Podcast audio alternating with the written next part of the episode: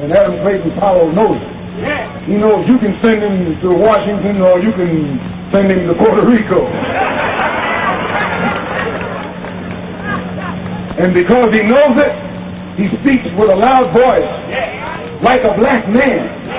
And when he speaks with a loud voice like a black man, the white man calls him a racist. Says he sounds too much like a Muslim.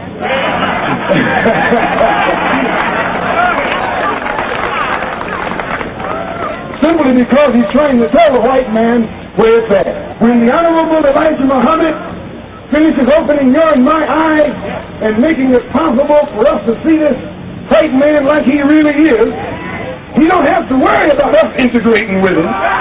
We don't want to be around that old pale thing.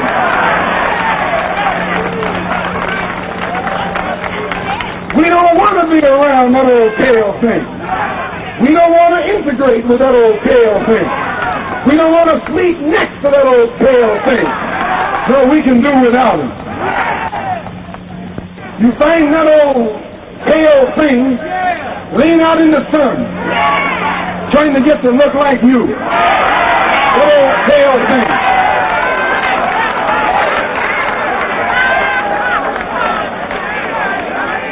You find him using man pain, trying to look like you. That old pale thing. That old sickly looking thing. And today we see him like he is. There was a time when we used to drool in the mouth over white people. We thought they were pretty because we were blind. We were dumb. We couldn't see them as they are.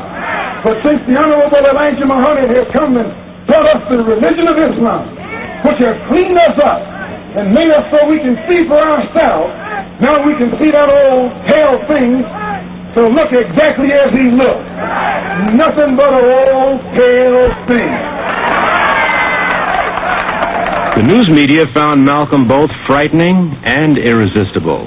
He was hit with a constant stream of questions from every quarter on most any subject involving race.